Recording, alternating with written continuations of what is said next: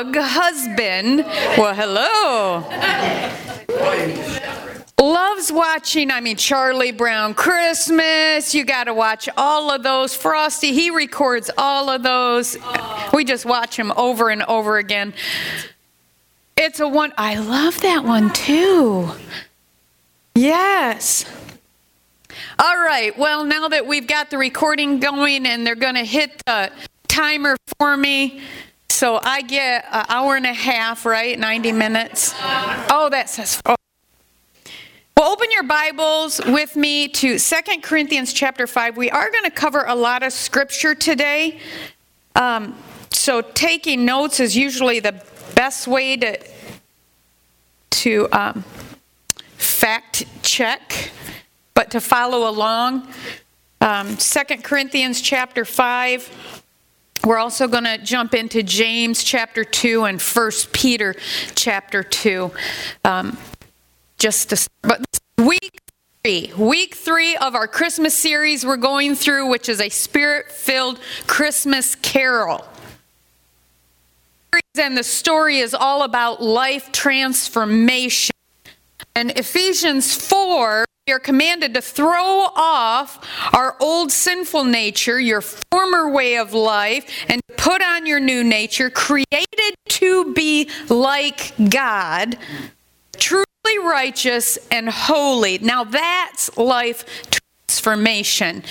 And we talked, our main point throughout this series is that you cannot have a life transformed outside of God. Otherwise, you're just chasing after the wind, Solomon called it, uh, vain pursuits. You know, it's like trying to grasp a hold of water in your hand. What you think you're going to obtain is just going to run through your fingers. To enjoy or to be part of this abundant life that Jesus said, I've come for us to have um, it only comes through this transformed life in God. Now, in his book, The Christmas Carol, self proclaimed Christian author Charles Dickens wrote in the preface that he intended his story to haunt us pleasantly. After all, this is the writer who said, I have always striven in my writings to express with great respect and reverence the life and lessons of our Savior. See, he did not want a story to mire us down in guilt and depression or helplessness, but to lift us up in a spirit of rebirth and joy. The good news is that every one of us can undergo the same life transformation like our enlightened Scrooge did in this story. But it has to be by God, in God, and through God alone. Hi, Willie. Hi, I'm so glad you're here. I'm so happy to be here. Thanks for all the prayers. Yeah. You are you are still dear to our heart. We're still praying for you. Complete healing in that leg. Are you wearing shorts? Yes. Yeah. We're still praying for you, Willie. All right, focus. Sorry. Uh, and like our enlightened Scrooge, as he proclaimed, he knew how to, after his transformation, know how to keep Christmas well all through the year. Now, through this series, let me just hit for a minute. Um, we focused on the three scenes in Scrooge's life his past, his present, and his future. The first week, when we talked about his past, we discovered that experiences that we've been through in our life, if we hold on to them, if we allow or keep, or like I said, hold on to our past in our own hands, those experiences can actually um, warp or cripple the way we do life. Without even knowing it, we can, um, like throwing on a pair of glasses, we view life life, even our hopes, our dreams, our ambitions, all through this distorted lens. It's funny when um, Isaiah and Rachel were here, my son and his wife, over Thanksgiving. I never noticed. I put on Rachel's glasses just to see what they look like, and that girl is blind. I mean, I thought I was, but hers is um, she can't see far away. Nearsighted, yes. Um, where mine is this way, so I have a lot of magnification for here, but I can see pretty good far away. So when I put them on, it's like those drunk glasses I was walking around the house. Oh, this is fun, you know? Take them back off again, and of course, then I wanted all the kids to put them on and, and try them. But that is exactly what happens. And you know what we end up doing is that when we have that distorted view, because of things that have happened in our past, we create these coping mechanisms to help us deal with this distorted view. And it, it like, I mean, it can get really out there. You know, when God stands back, and I got this word and I shared with it two weeks ago when we talked about this, um, God gave me this word that He is the gentleman gardener standing in our life next to that cause that's affecting our everyday walk. But he says, as a gentleman gardener, I'll cut it out of your life. I'll take that experience, that pain, that thing in your past that's been crippling you, but he won't rip it out of your hands. He waits for you to surrender it to him. And when we give him our past, he rewrites our future. And there's no more crippling, no more distortion. It's His plans, His purposes, and this abundant life. Last week we talked about His present, and there was four important points that Scrooge that were made to Scrooge in his present need for a transformation. Uh, the Spirit said, "Come in and know me better, man." We can't walk this God honoring life without searching every day to know Him a little bit better. Every day, know Him a little bit better. Not know about Him, this is a knowing Him. And actually, I, I didn't get into it a lot last week because uh, it sometimes gets a little PG 13 but that knowing, that word that he uses here about know me or, or draw near to me and I'll draw near to you, is that intimacy that is face to face relational intercourse. It's an into me intimacy we see we come. That's the that's the oneness he wants with us. And just reading this and checking off a box isn't going to get it. It's that you come to me and i'll come near god as close to you as you come to me. Why? Because he's a gentleman. He won't overpower you and make you love him that gentleman says, You take a step toward me, oh, and I'll take a step toward you. You come near to me, I'll come near to you. And every once in a while, he'll just show you a little bit more of him. And I love it that Pastor Neil's devotion was all about that. He continues to want to reveal himself to you, but he's not an exhibitionist where he'll just, ah, you know. Okay? He'll be like, You come close to me, I'll come close to you. And then I'll show you a little bit more of me. Um, the second point was that he told us to live in peace and goodwill to all men. And I, I have to hurry because I don't want to repreach last week, sorry, but um, peace. We have to have peace. If we go through storms in this life, which we all will, we all do all the time, and react like the world does, how are we any different? The only way is by this peace, a peace that passes all understanding. Well, how can you have peace when your whole life is looks like a tornado? God. And he says, goodwill to all men. Goodwill is not just a fond feeling of whatever toward people. That goodwill he's talking about is both an inside love and an outward, like we'll look at today faith and deeds. They have to go hand in hand, love and deeds. You can't just say you love somebody, you have to do something. Do something to prove it. Goodwill. Uh, he also said, if these shadows remain unaltered, we talked about it's not a once and done decision with God. It's you choose every day. Joshua said, Today is the day of salvation. Choose you today. When is it today? Today. Every day you choose. Choose God. Uh, and then he said, Beware of ignorance and want. And I spent quite a bit of time on that last week. Ignorance is the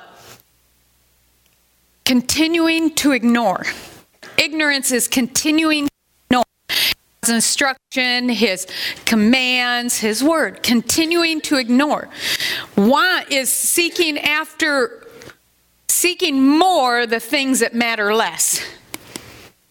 That want, that need, that greed. Uh, again, like chasing after the wind. He said, But beware even more of ignorance, for it marks your forehead for doom, unless this writing be erased. And it's only God that can erase that. All right, so let's look today is into his future. Here, our beloved Scrooge said so many amazing things at this precipice of his transformation. As he knelt in front of the tombstone, bearing his gloomy future, he asked the Spirit, Spirit, are these the shadows of the things that will be, or are these the shadows of things that may be? You see, Scrooge had just discovered, after being taken through his past, his present, and now faced with his future, that he was in need of a transformation. And he exclaimed, I can change these shadows by an altered life. You see, in order to experience a life transformation, it can't be just a declaration of a changed life It must be proved by your actions, by an altered life. The definition of transformation means a thorough or dramatic change. Actually, the definition in the vocabulary website says it best. It says a transformation is an extreme radical change. A simple haircut won't cause a transformation in your appearance. But that haircut, dyeing your hair purple, getting a tattoo across your neck, and beginning to do things that you've never done before, well, that would be another story. That would be a transformation. Yeah. All right, let's read. Second Corinthians chapter 5. I know you were getting worried I wasn't going to go to the word. I'm there. Uh, let's start in verse 5. Now it is God who has made us for this very purpose and has given us the Spirit as a deposit, guaranteeing what is to come. Therefore, we are always confident and know that as long as we are at home in the body, we are away from the Lord. We live by faith and not by sight.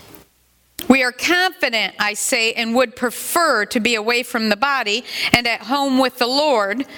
So we make it our goal to please Him, whether we are at home in the body or away from it. For we must all appear before the judgment seat of Christ, that each one may receive what is due him for the things done while in the body, whether good or bad. Jump over to verse 14. For Christ's love compels us because we are convinced that one died for all, and therefore all died. And he died for all that those who live should no longer live for themselves, but for him who died for them and was raised again. So, from now on, we regard no one from a worldly point of view. Though we once regarded Christ in this way, we do so no longer. Therefore, if anyone is in Christ, he is a new creation. The old has gone and the new has come. All this is from God, who reconciled us to himself through Christ and gave us the ministry of reconciliation. That God was reconciling the world to himself in Christ, not counting men's sins against them. And he has committed to us the message of reconciliation. We are therefore Christ's ambassadors, as though God were making his appeal through us. We implore you on Christ's behalf, be reconciled to God. God made him who had no sin to be sin for us, so that in him we might become the righteousness of God. As God's fellow workers, we urge you not to receive God's grace in vain. He said, Therefore, if anyone is in Christ, he's a new creation. The old has gone, the new has come. Now, at the conclusion of the Christmas Carol movie in the book, Bob defines Scrooge's transformation in three statements. He said, Scrooge did all he said he would and more. He said the whole city knew of his change. And three, he continued to keep Christmas well through all his years. And that's the three things we're going to look at. Scrooge did all he said he would and more. First point. Listen, if you were to describe, if I were to describe someone who says one thing and does another, what words come to mind?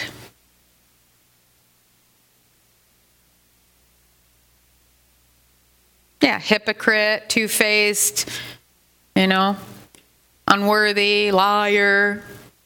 Now, what if I was to say that person professes to be a Christian? Says one thing, but lives another way. Look at James chapter 2.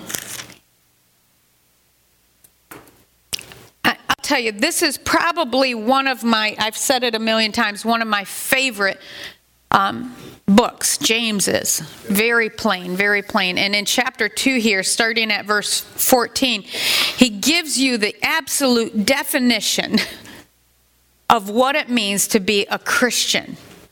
That it can't just be a profession, it has to be your life declaration. Your life needs to declare what you believe inside. And he says, What good is it, in verse 14, my brothers, if it claims to have faith but has no deeds? Can such a faith save him? Suppose a brother or a sister is without clothes and daily food. If any one of you says to him, Go, I wish you well, keep warm, and be well fed, but does nothing about his physical needs, what good is it? In the same way, faith by itself, if it is not accompanied by action, is dead. But someone will say, Well, you have faith, I have deeds. He says, Show me your faith without deeds and I will show you my faith by what I do.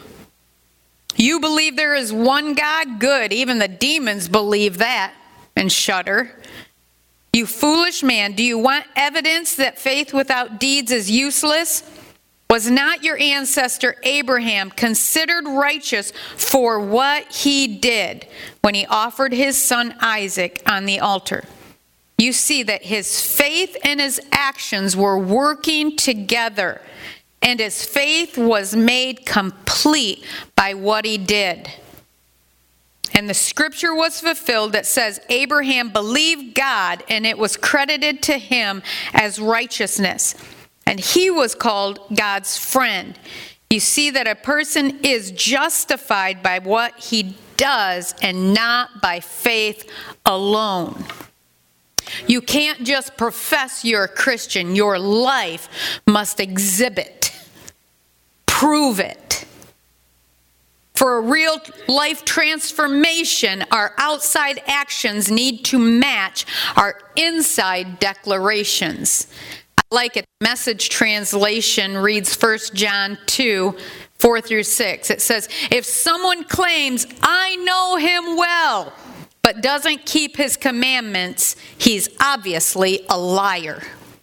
His life doesn't match his words. But the one who keeps God's word is the person in whom we see God's mature love. This is the only way to be sure we're in God.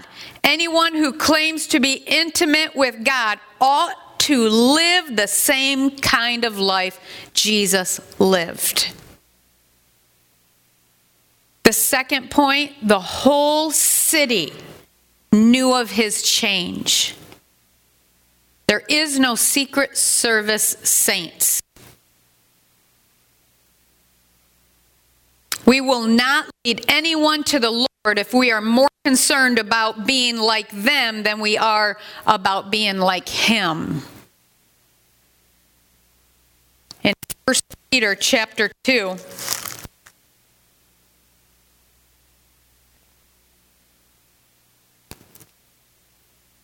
starting at verse 11. Says, Dear friends, I urge you, as aliens and strangers in the world, to abstain from sinful desires which war against your soul. Live such good lives among the unbelievers, the pagans, the unbelievers, that though they may accuse you of doing wrong, they may see your good deeds and glorify God on the day He visits us. Submit yourselves for the Lord's sake to every authority instituted among men, whether to the king as the supreme authority or to governors who are sent by him to punish those who do wrong and to command those who do right. For it is God's will that by doing good you should silence the ignorant talk of foolish men. Live as free men, but do not use your freedom as a cover up for evil. Live as servants of God. Show proper respect to everyone. Love the brotherhood of believers. Fear God. Honor the king.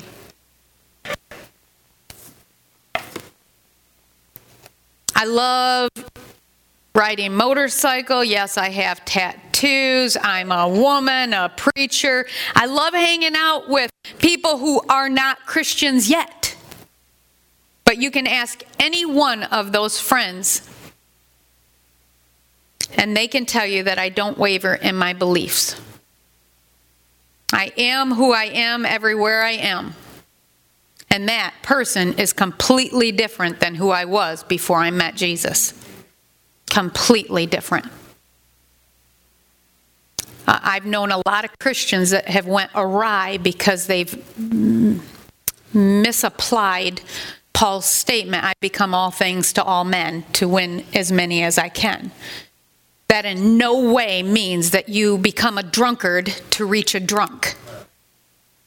That's just foolish. I know, I'm trying to find a different word. My son reprimanded me because he's like, I was just trying to uh, punish Owen because he's running around the house saying, um, shut up. And when I, well, Gigi says it. So Isaiah's like capital letters, mom, and I'm like, oh crap, I'm sorry. He's like, not that word either. oh.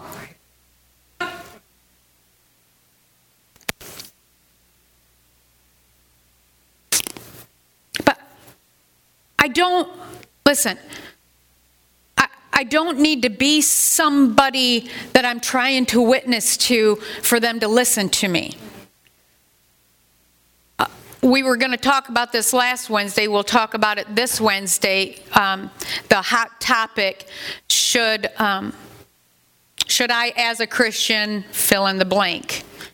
And, and you throw in the topic. Um, should I drink? Should I, you know, swear? Should I, blah, blah, blah, you know, I got all these different responses. I'm going to put them all under one topic and we're going to talk about it this Wednesday. Um, but no, let me just be real simple. No. If you want to help somebody who's in a pit, get out of the pit, don't climb into the pit because then you'll be stuck in the pit with them, right? It just like, hello, hello, McFly, anybody there, you know? Doesn't make sense. The only way you can help them out of the pit is to stand next to the opening and instruct them, help them, throw a rope down to them, help them up out of it. not climbing down into it. And this one, I mean, I got slapped upside the head early, early on in my Christian walk. Um, I knew right away God was calling me into ministry. As a of fact, let me just, you know, throw this one out. You're all called in the ministry. As Christ's ambassadors, He called you a holy nation, a royal priesthood. There you are. So if somebody asks you, when did you know you were called into the ministry? Go ahead and give them your reborn date. Because you were called right then. Um, but I went with my pastor um, into the youth facility at that time, and, and my heart burned for youth, youth ministry for a long time for the youth because I was just, um, I was so lost for so long in my teenage years. Um, so I went and I was trying to quit smoking at that time. I promise, I really was. I mean, I was at the altar every Sunday morning, Sunday night, you know, Wednesday night. That's when we used to have services four or five times a week, you know. You are always at church. And I was always there. And I mean, I can't tell you how many packs of cigarettes I crumbled up, threw down, and got rid of my lighter, and then, you know, didn't even make it home before I stopped at the gas station and bought another pack. You know? But I was trying and I knew it. And it was another Sunday. I was at the altar and, and you know, threw it down and I'm all done. And, you know, and I won't get into the whole long testimony right now. But I went to the youth facility that week and I was sitting with a girl named Daiquiri. You know how her life started. Um, but I'm like, I mean, I was red hot on fire. I was hitting all the right words at the right time, and I knew this girl's giving her heart to the Lord. She just has no choice. Because it was just, I mean, the words were just coming. It was, it was fire, and we was sitting there, and she goes, obvious, I mean, very you know, blatant. She goes, and I looked at her, and she goes, You smoke, don't you? I'm like, you know, so I gave her the nice Christian explanation how, you know, yes, but I've been, you know, praying and been trying to, you know, you know, with God's help, you know, I'm going to quit.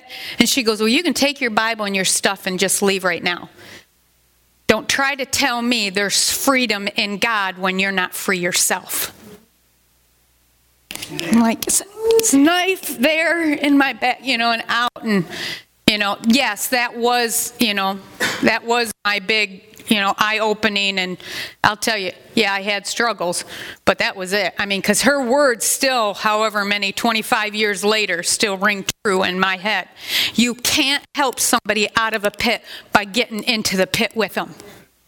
So to say I need to become all things to all men, if you take it out of context and try to, you know, justify that you need to be a drunkard to reach the drunks, that you need to, you know, act like a fool to reach a fool. You know, it's just a fool's errand.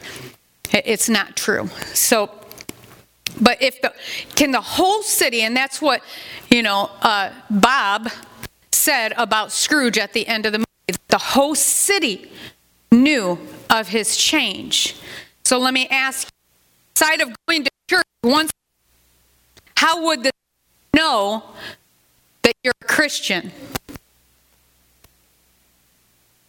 Or better yet, let me ask you would they know you're a Christian by your actions? Would your neighbors know you were a Christian if they never heard you say, I'm a Christian? Just by what you do. The third and the last point that Bob made about Scrooge is he said he continued to keep Christmas well through all his years. This phrase, he continued, means that, well, he continued.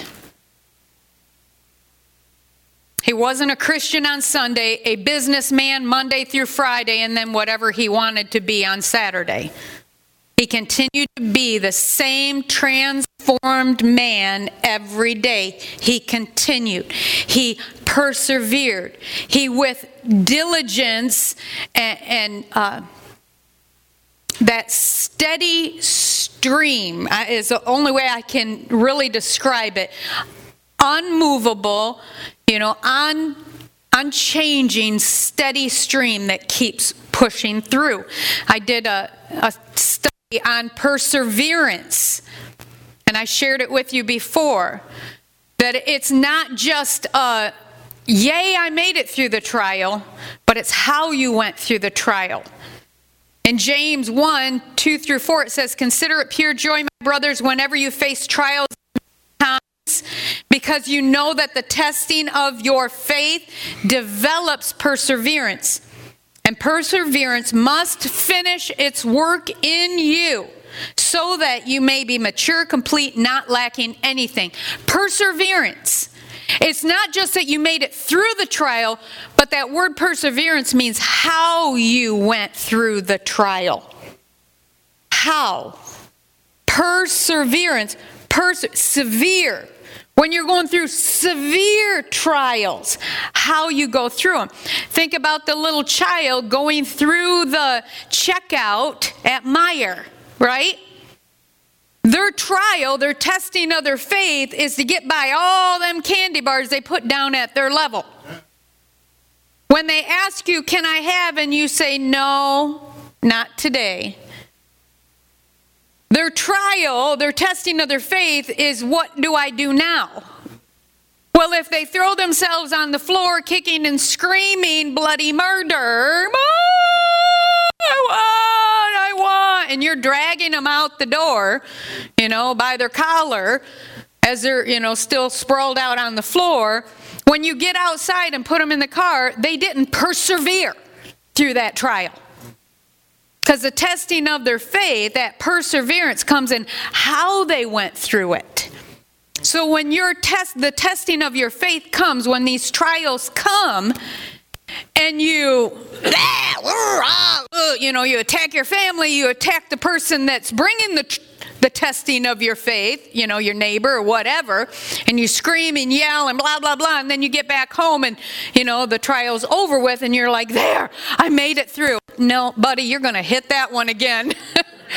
you didn't make it through that one. You know, it's just a big reset button and you're going to retake that one again. I like it when Jacob was finishing up in high school they put him in the computer version of the math that he really struggles with. I mean, a lot of us struggle with math. But they gave him the, he can take the test as many times as needed. So eh, he could take it so many times, and then he just had to email the teacher or call the teacher, and she'd hit the reset button, and he could take it again. Same thing with us. Perseverance needs to be developed in us so that we continue to grow mature, not lacking anything complete. But you can't just go through the trial, it's how you go through the trial. Then he says, okay, we made it through. You made it through that one. We're going to continue developing perseverance in your life. So now there's going to be a little bit harder testing of your faith, and then a little bit harder, and then a little bit harder. But if you get to A and you keep hitting the reset button because you're just not hitting that one right, you know, you're going to keep taking it over and over again. It's not just going through, it's how you go through. He continued. He continued. See, Christians who are constantly on this roller coaster of, Yay, God's so good. God, where are you? He left me and my life's miserable, and would you just pray for me? You know, your neighbors, the whole city's watching. Your neighbors are watching. Your friends and family. And let me tell you, your kids are watching. And if they see that kind of a life, how is that any different than their, you know, buddies and their buddies' family and, you know, everybody else. There's got to be this continued, steady, complete, mature, not lacking anything, continuing on lifestyle. Well, does that mean I can't ever feel? No. We are all in this earthly vessel that has feelings, that goes through sicknesses, that goes through things that, you know, whatever reason, things just happen right? It's like your car. Do you plan on your car to get a flat tire? Do you plan on your car to, you know, overheat? What do you plan? No. But can it happen? Yeah, it can happen. Is it going to change anything for you to stand outside your car and, oh, why? You know, no. No. Call the tow truck, call the mechanic, you know, call your dad, you know, call God, you know, whatever. It doesn't do any good to, oh, why, woe is me, you know, horrible wretch that I am. Why? You know, why? You know, forget it. Just go on. Um, I don't know why um, I had this rash break out on my arm last night. I mean, weirdest thing. Nothing. Nothing changes in my house. We use the same laundry soap, the same everything. You know, Brian's got sensitive and I, I have, let's just say, sensitive to certain things, so we keep everything the same. So where did this rash come from? I don't know. Is it painful? Yes. Do I want it? No. Am I going to say, oh, it's, woe is me, I'm a, it's horrible, I'm a monster, you know? What can I do? I, I don't know. I got, I got a body that is supposed to be walking in divine health, but when there's times when it doesn't, I don't give cripple to it. I don't give a crutch to it. I don't give permission for it to stay. I continue to speak to it. You got to go. Actually, it was clear down my arm, and look at this part of my arm is completely clear. So, I know now you're all like, who, who said that at pre service prayer? Well, Jesus touch? Because I'm like, you know, just, you know, don't touch it when you guys are praying for me. And I think it was Pastor Denny or, or my dad. Somebody says, well, Jesus touched the leper. I said, that's true. That's right. But what are you going to do? Don't go into the, oh, woe is me. Oh, you know, why, why, why, why. Let me tell you, that is one of the biggest ploys of the enemy. He wants you to sit down in the valley of shadow of death, stop walking, don't continue on, set up camp here, and let's just look at this. Right? Why is this happening to you and nobody else? And oh my God. Well, the Bible says anything you're going through, take heart. Why? Because everybody else has went through it too. So when the enemy says you're all alone, nobody knows, be quiet, don't tell anybody, and you know, oh, uh, it's a lie. It's a lie. Throw back his little curtain, you know, the whole Wizard of Oz, the big voice. Where was he? You know, the little man behind the curtain. Throw it open, say, I see you, devil. You can't say that to me. You're just lying. Get out of here. But it's that continued on, continued on. You have to continue on. I love that. Perseverance. I want to be complete. I want to be mature. I want to be not lacking anything. Actually, some translations say not lacking any any good thing. I want all good things, don't you? Yeah. I want to not be lacking in anything good. I want all good things. Let's sorry, I'm I'm wrapping up. Sure I am. But this is not a call to try and do a holy life. Me make that very clear. You cannot do this transformation all on your own. You can't do life, a Christian life, without God. Uh, all the Pharisees, the Sadducees, all the religious leaders, remember to keep the Ten Commandments, they created over 600 little rules for holy living in order just to keep 10. And they tried and tried to, you know, don't do this, do this, don't do this, do this, don't do, you know, and they'd, you know, walk around and, you know, oh, be careful, do that. And Jesus called them whitewashed tombs. Because you're trying to look good on the ins or on the outside, but your inside is full of death. Why? See, your inside has to match your outside. Your outside has to match your inside. In order to walk the holy life that He's calling us to, we have to wholly, W H O L L Y, give Him our life.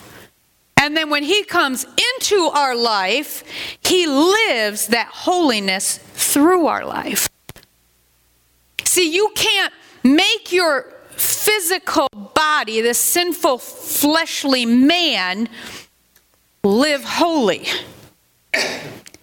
I mean, the best you can do is try to do good, but that's as far as you'll get.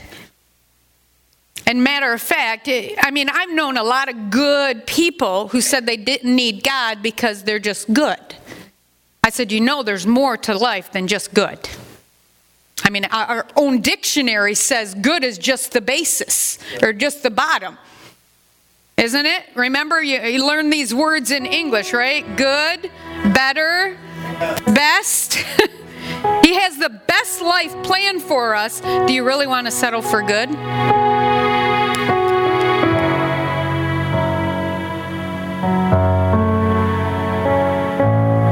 In Titus 2, it says, For the grace of God that brings salvation has appeared to all men. The grace of God teaches us. Teaches us to say no to ungodliness and worldly passions. Teaches us to live self controlled, upright, and godly lives. And it says, in this present age, now, you can actually walk a self controlled, upright, and godly life now. As we wait for the blessed hope, the glorious appearing of our great God and Savior, Jesus Christ, who gave himself for us to redeem us from all wickedness and to purify for himself a people that are his very own, eager to do what is good. It's the grace of God that teaches us. The grace of God is the teacher inside of us, like the, the Jiminy Cricket, if you will, on our shoulder that, you know, whispers in our ear, oh, you don't need that. And you're walking this way and doing these things, and he whispers in your ear, uh, you shouldn't go this way. The grace of God teaches us to say no to ungodliness, worldly passions, and teaches us how to live this self controlled, upright, godly life. And listen, it was Jesus who gave himself to redeem us from all. So your excuse to hold on to anything worldly, anything wicked, anything sinful is wrong. Because Jesus died to remove it all, to redeem us from it all.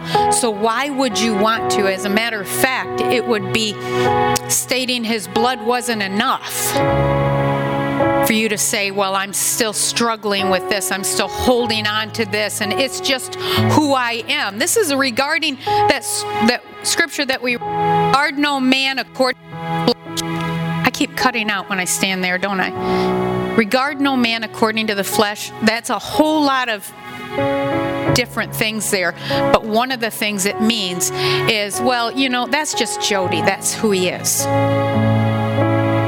No, because in Ephesians 4 that we read at the beginning, that the old man is gone. When Jody gave his life to the Lord, behold, Jody is all new. He's created to be like God completely righteous, completely holy. So I don't regard Jody as the old man anymore. He's dead and gone. I can look at Jody now as the man who's like God, holy and righteous. I regard no man according to the flesh. So I'll call all men to that standard. Not that, hmm, judging, but holy, righteous. I don't just say, oh, that's who they are. I'm going to go after them and say, that's not who you are. That's part of that old man, and we can do this. Come on. by the arm, and let's walk out of here. I'm going to end with this. If you can't see a dramatic difference in your before Christ and after Christ, you need a life transformation. If you look around in your life and you see a lot of the things that was in your life before you met Jesus, you need a life transformation. If you still struggle with a lot of things that you used to struggle with before you met Christ, you need a life transformation.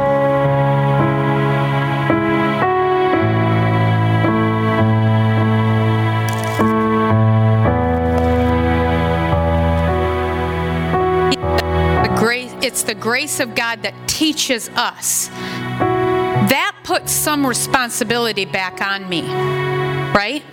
Like a student and a teacher in a classroom, the teacher can only teach so much. The student has to apply it, right? Apply it what? To prove it. The teacher's teaching, the grace of God is teaching you, but you have to apply it now. And that's what in 2 Peter 1, this is our responsibility applying. But they have to go hand in hand. It has to be both God and you.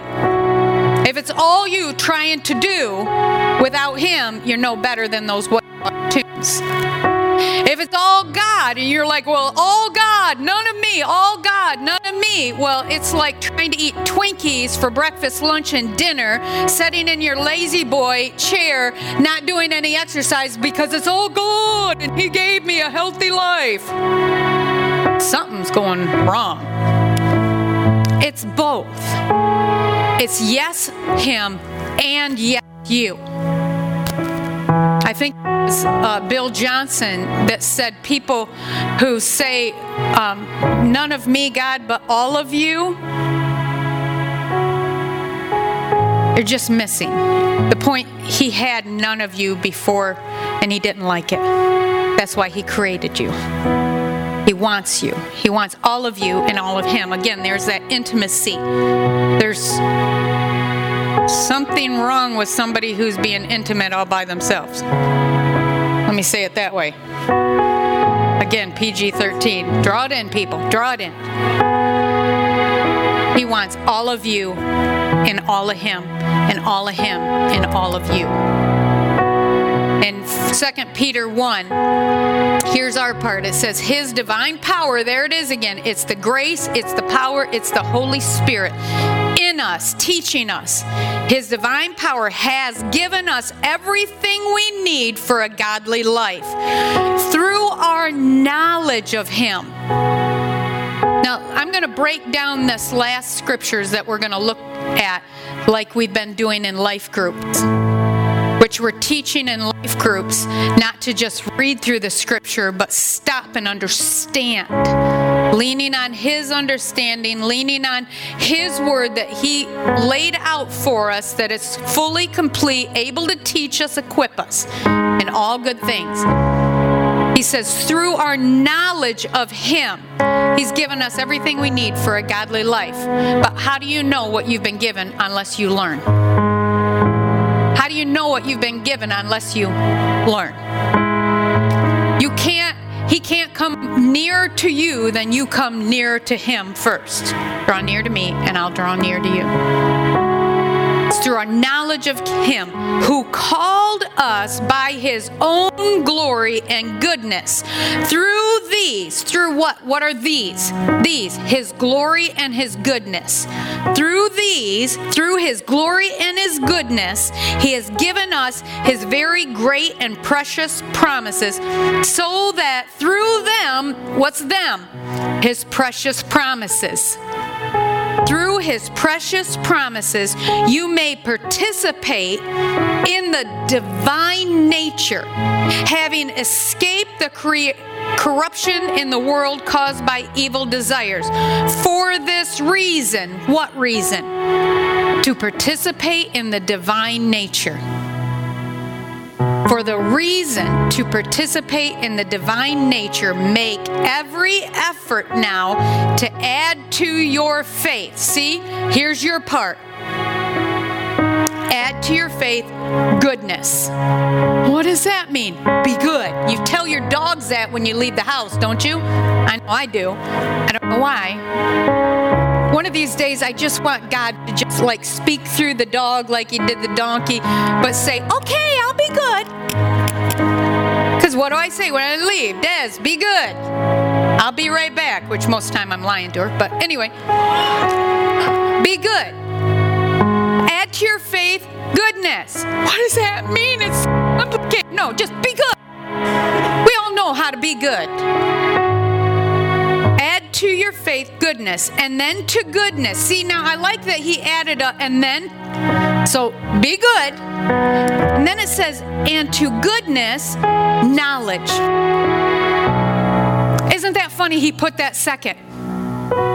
He didn't say learn and study first. You give your life to the Lord. Okay, what am I supposed to do next? Be good.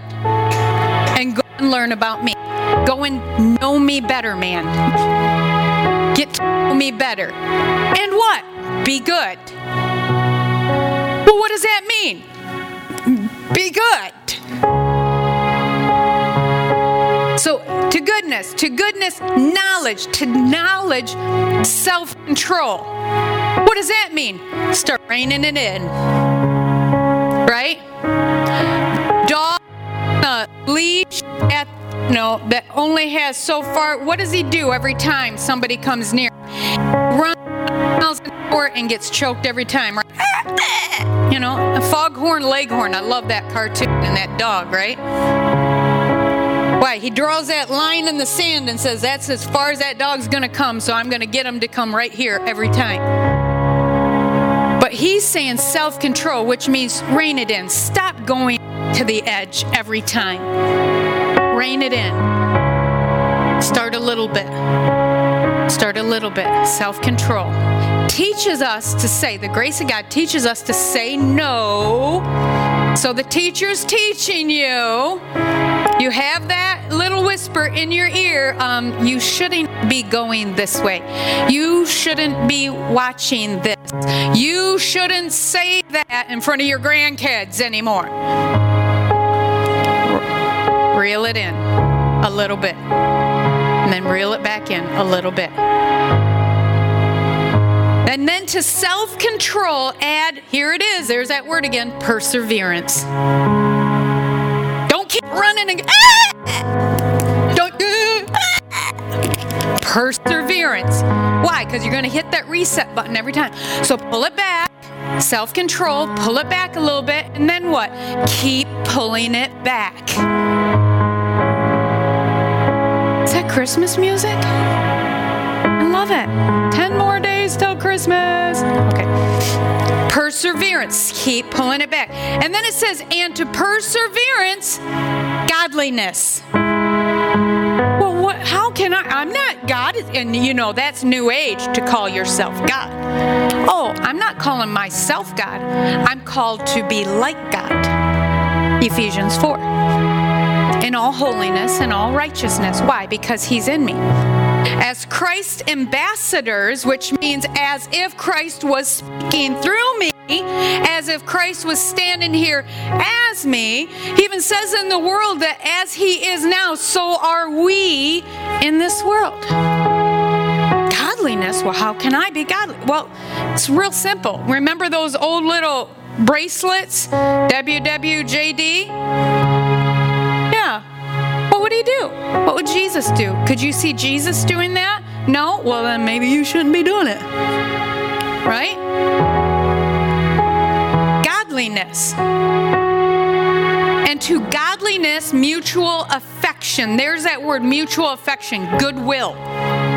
Mutual affection goodwill, which means I'm not just going to say, I love you, and walk away from them, but my faith and my deeds, my love and my actions have to go together. That's goodwill. That's mutual affection. And then he said, now add to mutual affection. So that's what you have to do first mutual affection. And then to mutual affection, add love first time I read through it this way, I thought, well, that seems all backward when put in the light of 1 Corinthians 13 and all the other scripture that says what we're we supposed to do? Love everyone, right? Love everyone. You can't properly love everyone without going through this list first. You can't. Why? Because your love is selfish. It's need based. It's just me based. Right? That's why there's so many divorces. There's now it says that the divorce rate in the church and outside the church is equal, if not more, among Christians than it is non believers. It's need based, it's me based. That love that he's talking about is that love that he commands us, calls us, and, and implores us to, which is that love that lays down your life for others. And see, you can't do that if you don't walk through that steps, those steps first. You can, if you can't even have mutual affection, which means you can't even take care of somebody emotionally and physically, how are you going to give your life for them? I told you before, I, I God showed me a new. Um, I don't want to say meaning because that can people take that the wrong way. Um, but that scripture that says, um, love God first, love others as you love yourself, that we have used that to mean that, you know, until we can love ourselves, we can't properly love others. Oh, I don't believe that for a minute. Yes, I believe there's some, like the, in the past, some crippled experiences that we need to get past in order to love people properly. Yes, I believe that. But I believe, at least in our culture, in our age, and in, in Western civilization, that we know how to love ourselves.